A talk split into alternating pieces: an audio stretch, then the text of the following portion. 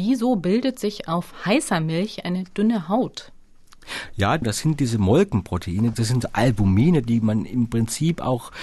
ähnlich aus dem Ei klar kennt und die denaturieren einfach beim Kochen. Nicht? Das heißt, wenn Sie die Milch erwärmen, dann sind das normalerweise sind diese Moleküle wie so Wollknäuel zu kompakten Kügelchen gefaltet und wenn es heiß wird, dann steigen die als lange Fäden nach oben, dann wickeln sich diese Wollknäuel sozusagen auf und dann bilden die da oben drauf an der Oberfläche ein Netz und dieses Netz wird immer dichter und weil immer mehr von diesen Molkeproteinen nachgeliefert werden